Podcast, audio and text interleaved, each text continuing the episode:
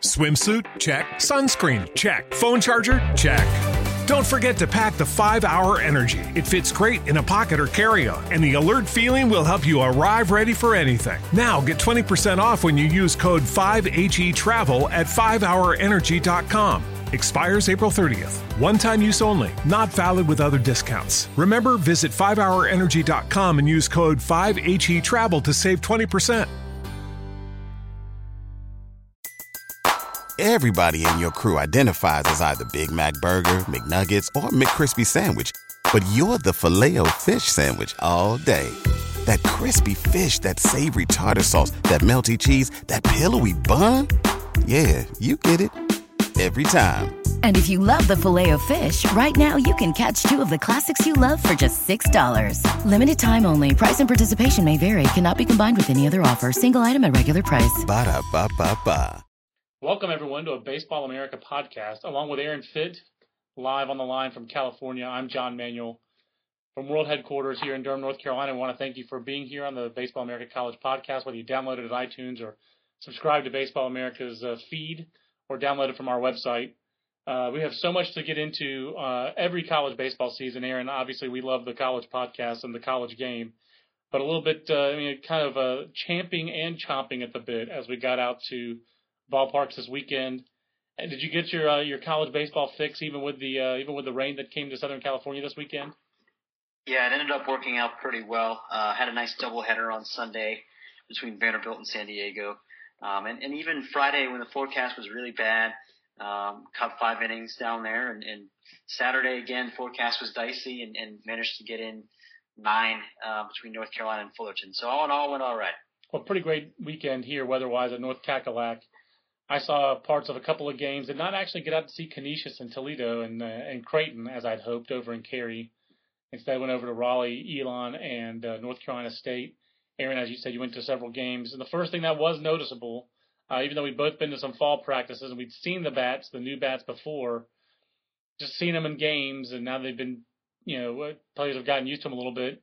It's going to take some getting used to going to games because the sound off the bat is different, Aaron and that was really brought home to me in the Friday game I went to when Kyle Rasmus of Elon hit a three run homer off Corey Mazzoni. It was a 92 mile an hour fastball, and Rasmus got all of it turned on that pitch, showed a really quick bat, but it was almost silent off the bat. I mean, it's like he struck it so hard, there was no ping. There was very little ping at all.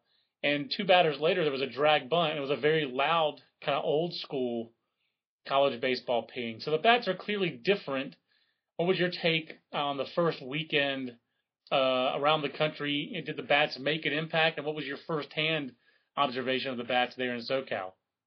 You know, a lot of people are are saying, well, James Madison scored 92 runs this weekend. You know, Mikey Mahtook hit four home runs. Clearly, the bats are overblown.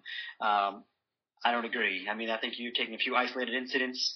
Um, and I think, frankly, wind played a factor. James Madison, I, I know it played a, a pretty big factor there. Uh, not to take away from what they did. I mean, you know, 92 runs in four games is insane. But um, on the whole, I think I think offense was down. I think games were a lot quicker. Um, you know, I just saw Chuck Dunlap with the SEC um, sent something out about uh, you know how how quickly their games went this weekend. Um, Mississippi State had three games that were almost two hours flat. You know, I mean, it, I think uh, um, home runs I think were generally down. One thing that, that struck me also, I was talk, talking to with a scout on on Sunday, um, and he observed you know how shallow the outfielders were playing. They're really cheating in a lot, and he thinks that could lead to a lot more doubles and triples this year. Um, and also, he said that the new bats make it a lot easier for scouts to evaluate players um, more more fairly and get a better idea for for how good the guys are. Because the good players, everyone seems to agree, the good players really stand out with these bats. Yeah, it's it's impressive. I think that I think the thing you noted that the scout talked about is the whole reason why we did so much of the college preview issue focused on defense. That's the area of the game I think that's going to change the most in college baseball. The positioning of defenders I mean, a few years ago, Aaron, we had, uh, you know, we went to one of the ABCA conventions where they talked about. I'm not sure if you even. This might be before your your tenure began, where they moved the second base umpire back because they were basically afraid of these umpires getting crushed by line drives. the second base umpire used to play in front of second base, I think, when nobody was on. And they moved them about 20 feet back behind the bag to give them more reaction time. So that's how hot the bats used to be. And I bet you're gonna, if you see that change, the positioning of the umpires, not to mention the players, uh, you're just talking about a different game, and that that lets you know that people in the game are involved in the game know something is different. And the other thing that was most noticeable to me on that on that Kyle Rasmus home run, I forget who was playing left field for NC State, but he read it off the bat that it was gone. Now I wasn't in the press box; I was behind home plate. I saw the swing was a vicious swing, so I thought, wow, there's no sound, but that, I thought that ball was struck pretty well.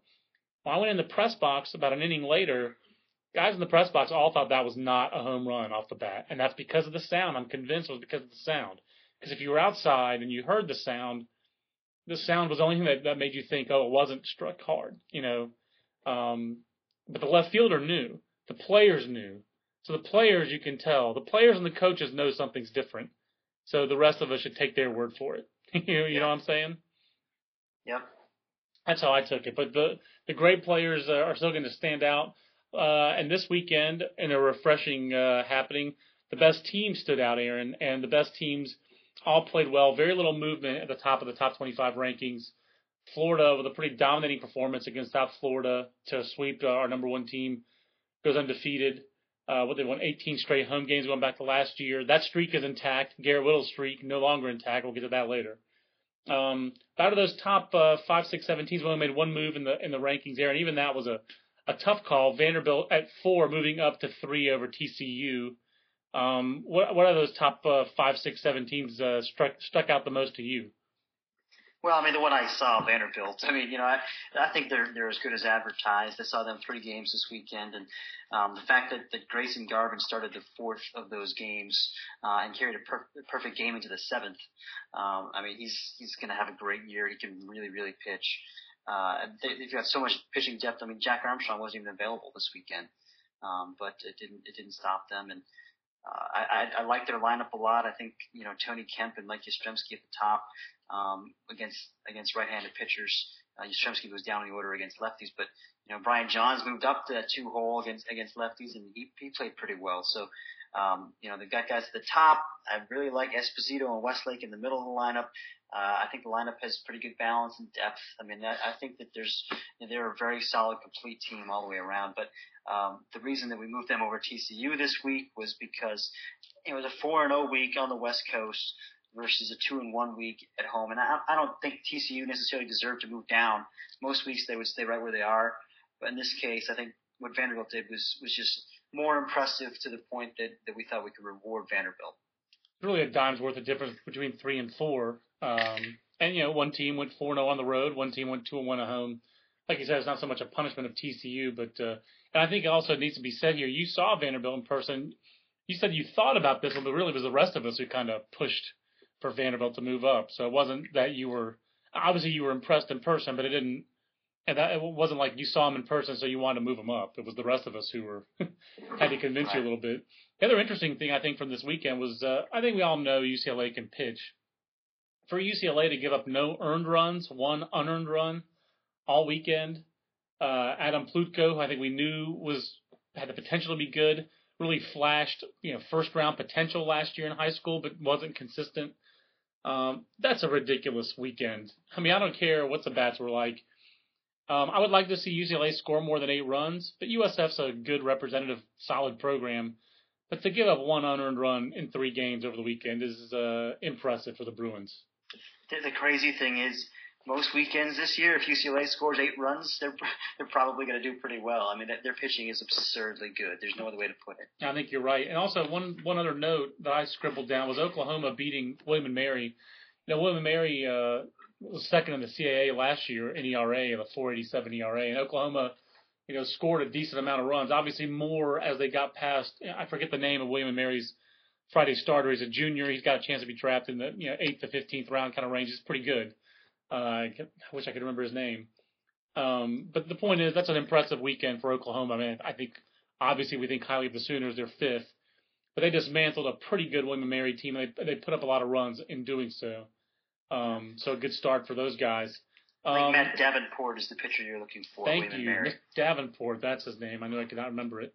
We did have a little movement uh, after South Carolina, and Cal State Fullerton's second year in a row. They start one and two. You saw a little bit of that in the game that you saw was North Carolina going out there and winning, and the Tar Heels, who were not ranked coming into the season, coming off a you know disappointing season last year, was their when you go to Omaha four years in a row, you raise the bar for your expectations.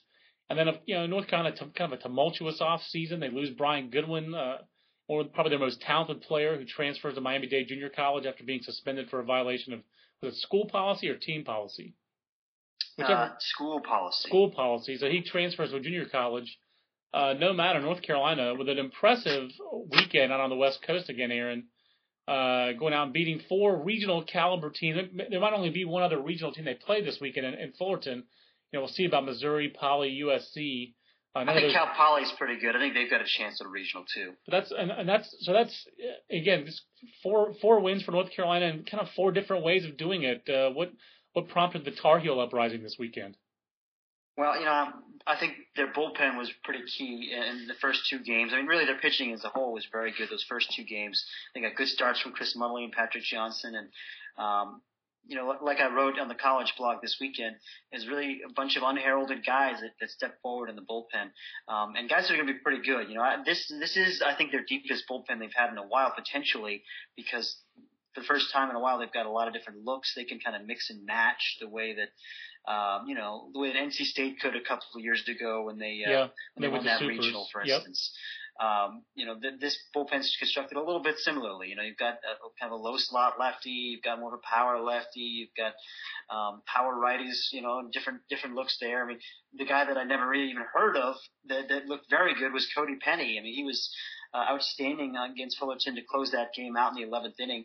Um, you know, struck out. Uh, um, I think it was Anthony Hutting with a, with a 94 mile an hour fastball on the black. You know, I mean, when you got guys like that taking steps forward, I think it's it's a credit to the, the job they've done developing pitchers there. And Scott Forbes does a really good job with their with their pitchers. Um, and then and then they came out on on Sunday and they hit and they scored 22 runs in two games. So um, I, I had just been saying to myself on Saturday, well, their pitching looks pretty good, but I don't think they're going to score a lot of runs. And then they came out and, and they scored some runs. So so give them credit. Yeah, good weekend. They obviously uh, earned their way into the top 25 rankings this week. The Titans moved down a little bit, Aaron, but it didn't seem like Fullerton played too poorly. They got a lot of hits. They pitched pretty well. Didn't seem like they got a lot of timely hits, a lot, a lot of runners left on base. What was your, your your first take on the Titans off to a one and two start for the second straight year?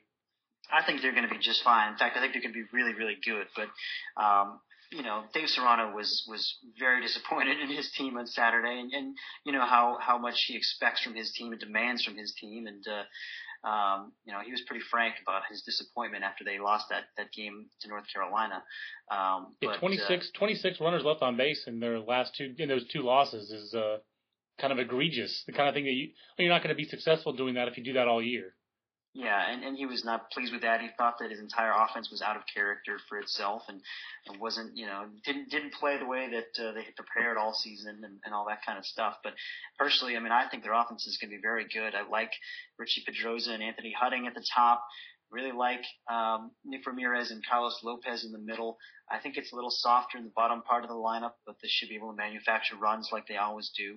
Uh, and their pitching is is really good. I mean. Uh, um, you know, again, it's very deep, and we've written about it before. Um, they're they're going to be they're going to be just fine. They really are. Yeah, they seem uh, obviously we had them eight for a reason. Um, the biggest movers uh, in our rankings this week, Aaron, uh, were both in this area. As you're listening to the Baseball America College podcast, Stanford moves up five spots from 13, replacing Fullerton at number eight, and number nine UConn, preseason number nine, moves down five spots down to 14 um, so we had the Huskies who went one and two in the Big East Big Ten Challenge. Stanford, the Cardinal, a very young club, uh, loaded in the freshman and sophomore classes, coming off back-to-back spectacular recruiting classes. Stanford goes down to Rice and stares down the, the Owls' uh, freshman right-handers, John Sims and uh, Aaron Kubitza, who both played very well, both pitched very well, uh, and beats uh, Anthony Rendon and the Owls. Uh, where do you want to go there first? Do you want to talk Stanford uh, winning at Rice first, Aaron, or, or UConn kind of limping out of the gate, as you wrote? Well, let's talk about Stanford and Rice because that was the marquee series this weekend, and uh, I think I think it lived up to its billing. I mean, I think both those teams played well, um, especially on the mound. You know, I mean that that that was one thing that jumped out to me was Rice, even even in losing the series, got three strong starting pitching performances from three you know exciting power arms with John Sims and Matthew Reckling and, and Austin Kubitza.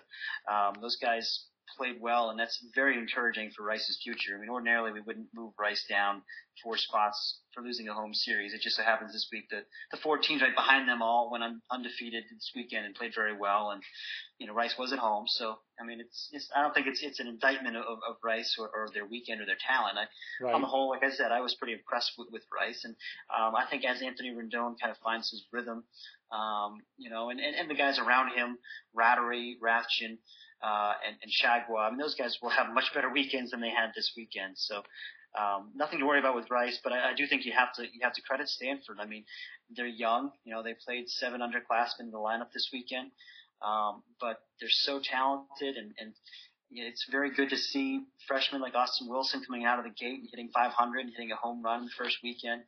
Um, that's incredibly encouraging, I think, for Stanford.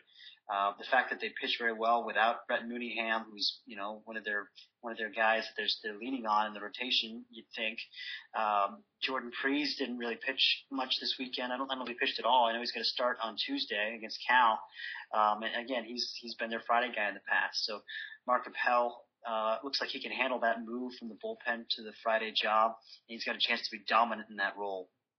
Yeah, they really pitched around uh, some adversity with you know two like you said, just two of the guys that you would have expected. Two guys who pitched a lot of weekend innings for them last year do not pitch this weekend, and they win a series on the road against the top 25 team. Uh, pretty impressive, and I, I agree with you. I think Rice most weekends when Austin, as you uh, corrected me, Austin Kubitza, John Sims, uh, those guys when they're starting pitching is going to be is that good. Uh, they're going to win a lot of games in Conference USA if they pitch like that, you know, Chase McDowell's a guy they had pretty big expectations for.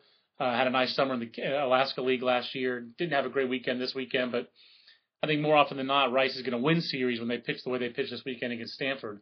Um, me uh, on the uh, on the flip side, you had UConn, Aaron, really with one bad loss, uh, losing to Purdue.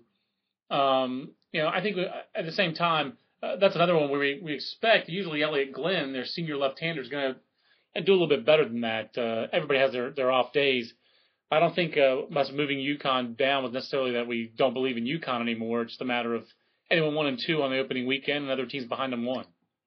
Yeah, and and you know, like you said, the Purdue Purdue's okay. I mean, you know, they're they're they're not a bad team, but um, you can't get blown out by Purdue. You know, I, I think part of that was was Russ. I mean, UConn I think made four errors that led to 400 runs that day. Um, Lynn didn't get hammered, you know, but he he, was it was his first start of the year. Coming out of the gate, I mean, those guys have been playing in a gym all, all winter long. You know, they've got four feet of snow on the ground. so, uh, I give I can give UConn a little bit of a mulligan, but at the same time we were fairly aggressive with our ranking of them, and it's a northern team, um, and and the teams behind them all, all did play well. I mean Virginia had a really good weekend down there at Auburn, so I think it's fair to move move Virginia up ahead of UConn at this point and, see what happens. Yeah, it's a good that's a very fair point. Virginia had a, having a very good weekend. Again, these things don't happen in a vacuum, so people you know it's.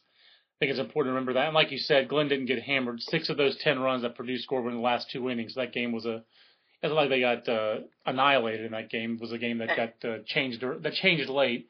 And let's remind people that Purdue's Fred has a freshman this year who's the son of Archie Cianfrocco. You know, wow. Angelo Cianfrocco. I mean, that's a big deal. I mean, Archie Cianfrocco was pretty cool for people of my age. We remember Archie Cianfrocco as one of the uh, most fun players we uh, ever covered or not covered, watched in the late 80s, early 90s with the Expos and Padres. Just a great name. It is a great name. And, and by the way, you mentioned Glynn. It's also worth mentioning that, that, that Matt Barnes pitched very well on Saturday. You know, he struck out 11 guys in that loss to, to a good Minnesota team. And we have some good coverage of the Big East Big Ten Challenge on the college blog uh, from some correspondents, uh, Greg Auman and uh, Joel Poiley, uh, some veteran newspaper guys down in the South Florida, uh, Tampa area. And they, they seem pretty impressed just with that event. And Greg covered the Big East Big Ten, uh, the Big East tournament, I should say, last year uh, for the St. Pete paper and is pretty familiar with Big East baseball. And just some encouraging signs. I think you know Louisville pitched really well, played very well down there. And I, I your tweet this morning, Aaron, about Michigan State. Michigan State got off to a great start last year, and kind of just fell just short toward the end of the year uh, of being a regional club, maybe challenging that Big Ten, challenging Minnesota. They look primed to challenge Minnesota again. That's a that's a program that's trending up in the Big Ten. There's no doubt. No, no question. I mean, Jake Boss has won everywhere he's gone since he left Michigan. I mean, he he spent I think one season at Eastern Michigan, and, and they went to regionals, and uh, and and they were good last year. Michigan State. Um, I've got them as as the number two team in, in the Big Ten this year, John. I think you do also, do you not? I believe that's where we ended up with uh, with Michigan State number two. I mean, it, it's, a, it's a talented, experienced roster, and they look like they're going to pitch uh, yeah. on paper. It's, an, it's just an impressive club, and uh, you know, Minnesota got the short end of the stick in that event. I mean, they really scheduling wise, did they play St. John's, Louisville, and uh, UConn. UConn in succession? Yeah. I mean, that's that's they, uh, the Golden Gopher just had it tough and they still went when they went one and two in that. Obviously, dealt UConn a, a loss. Um, but I think you know, I still think we think Minnesota's the class of that league. But uh, Michigan State has a chance, I think, to make a run in that in that in that conference. And I, I like the way that you just put that there. You just keep them in the back of your head that that's a that's a potential regional team. And as you watch Big Ten baseball this year, that's a team that's as likely as any other to to jump up a little bit. Yeah. Um, and the rest of the top 25, Aaron, uh, we moved Tulane out not necessarily that Tulane did anything wrong. Uh, yeah, I guess the other only other surprise really is just uh, you know, as usual early in the season there are a lot of teams that we wanted to rank uh, we weren't able to rank from outside the top 25. Uh, what were the most impressive uh, you know results in your mind? Well, you know, you you got to give James Madison credit for for scoring 92 runs in four games. I mean, it's you know, like I said, the wind was was howling out, but nonetheless, that's a lot of offense. I mean, that's uh, I love the stat that that, that James Madison sent out. Um, there, well, there's a bunch of good stats you can pick from, but they they equaled a third of their 2010 home run production in four games. Wow. Uh, they hit 23 home runs this weekend. Uh, they they also equaled 20% of their entire run production from last year in those four games. I mean, you're kidding. No, it's it's ridiculous. that is ridiculous. That's amazing. Uh, I'm glad they sent those out. And that's uh, with the son of the coach, uh, Tyler McFarland, only uh, only going uh, four for eleven. David Herbek, who David Herbek seems like he's been there since Kent Hrbek was playing. But David Herbek with five home runs this weekend for the Dukes. He does feel like he's been there a while, doesn't he? It's it's funny. They they're they're an experienced veteran team. I mean, I, I think that they're uh, they're the to beat in the CAA, and uh, I don't think they're a top 25 team yet. I want to see more. I want to see um, I want to see a larger sample size. But boy, that they, they could be pretty good. I think we actually may have picked Georgia State over them in that conference, but that that was that was a toss up conference. Um, it would not surprise me if Georgia State took a little bit of a step backwards this year. But they they are a club I think that's going to be affected by the bats more than most. They're more of a mashing team, whereas James Madison has a little bit more athleticism. They stole, stole 16 bags this weekend. I love it when teams are hitting home runs left and right and still steal a bunch of bases. I mean that's yeah that's kind of random. Uh, you noted on our worksheet uh, Portland going on the road, sweeping Middle Tennessee State. Um, that's going to be a. You know, Portland had a nice year last year. Uh, I believe Chris Sperry is the head coach there, is he not? Is that his yes, name? That's right. And he's done a nice job with that program. And they, they just like they, uh, again, just a program that's just quietly kind of under the radar, just a, an upward trend. Uh, with the pilots, you had uh, Wichita State sweeping a series this weekend. Elon winning a series, uh, home road home series against the, or no road home road series with NC State, but winning the clincher on the road uh, in Raleigh yesterday. Uh, those were some that, that jumped out to me, and, and also Kansas State, Aaron. You you you write every year uh, Kansas State lost a lot of guys. Hard to see them coming back and being as good. But again, another coach who just that program just grinds things out over at Kansas State with Coach Hill. I mean, they were uh, really not on the map as a program. Then Brad Hill gets there from Central Missouri, and they're a regional contender every year.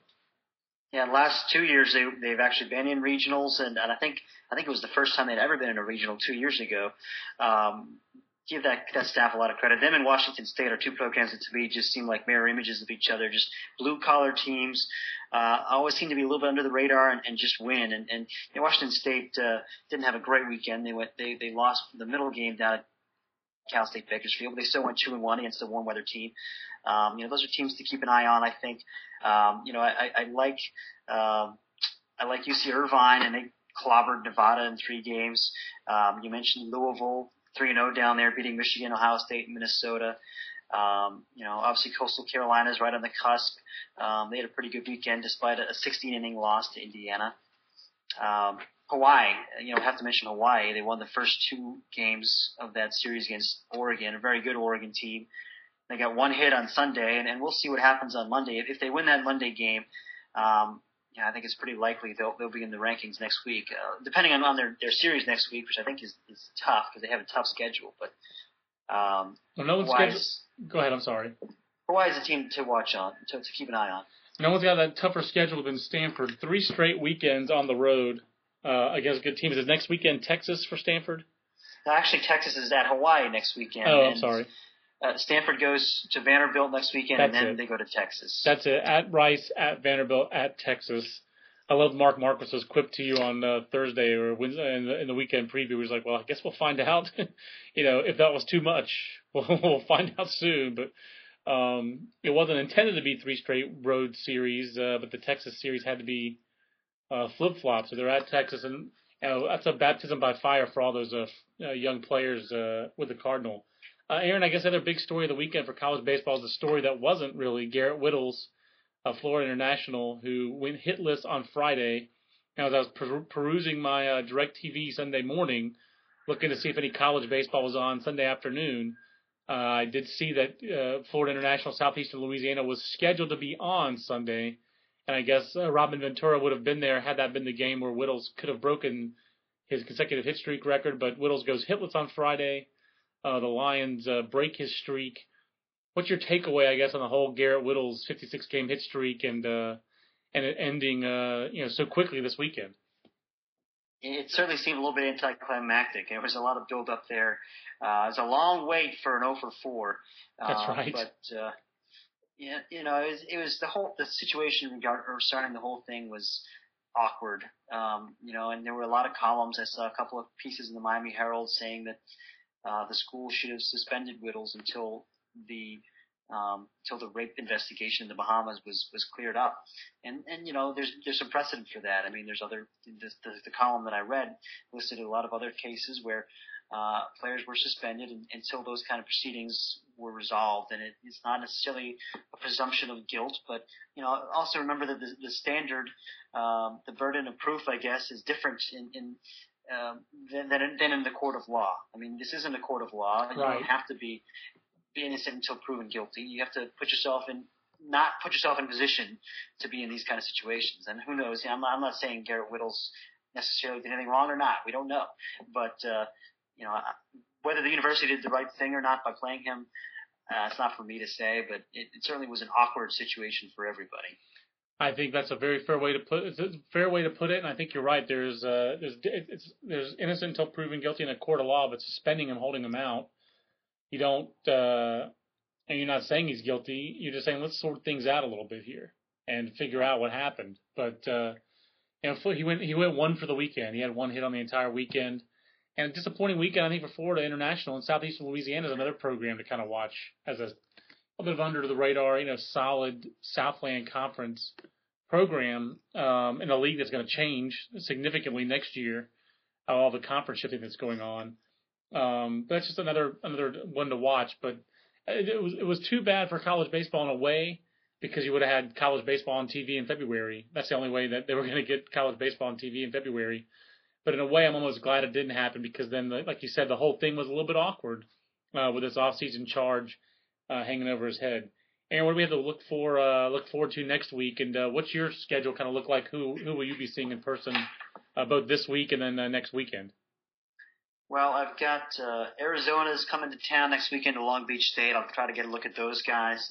Uh, the um, MLB Urban Youth Invitational is next weekend up in Compton.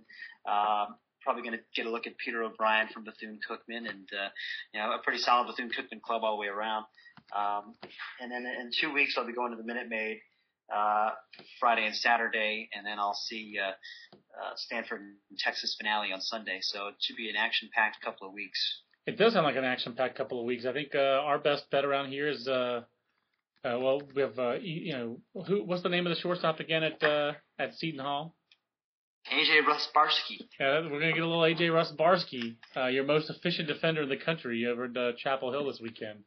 Uh, but I, I think a little slightly better uh, college baseball schedule and smorgasbord on hand for you down in Southern California. So uh, it's exciting to have you out there to cover the season this year, and uh, uh, I'm glad we had the first podcast in the books, and uh, looking forward to the rest of the year.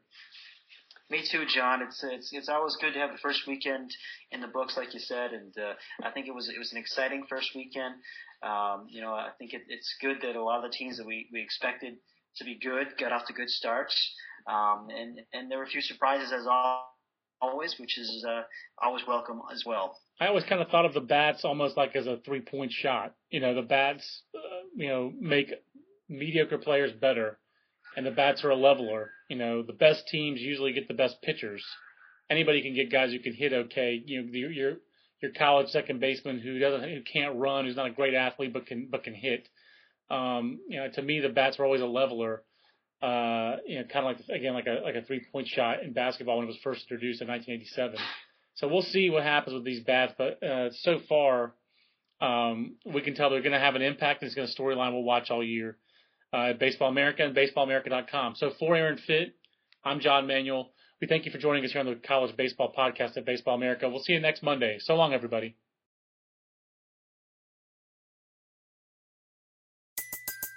Everybody in your crew identifies as either Big Mac Burger, McNuggets, or McCrispy Sandwich but you're the filet fish sandwich all day. That crispy fish, that savory tartar sauce, that melty cheese, that pillowy bun. Yeah, you get it every time. And if you love the Filet-O-Fish, right now you can catch two of the classics you love for just $6. Limited time only. Price and participation may vary. Cannot be combined with any other offer. Single item at regular price. Ba da ba ba ba.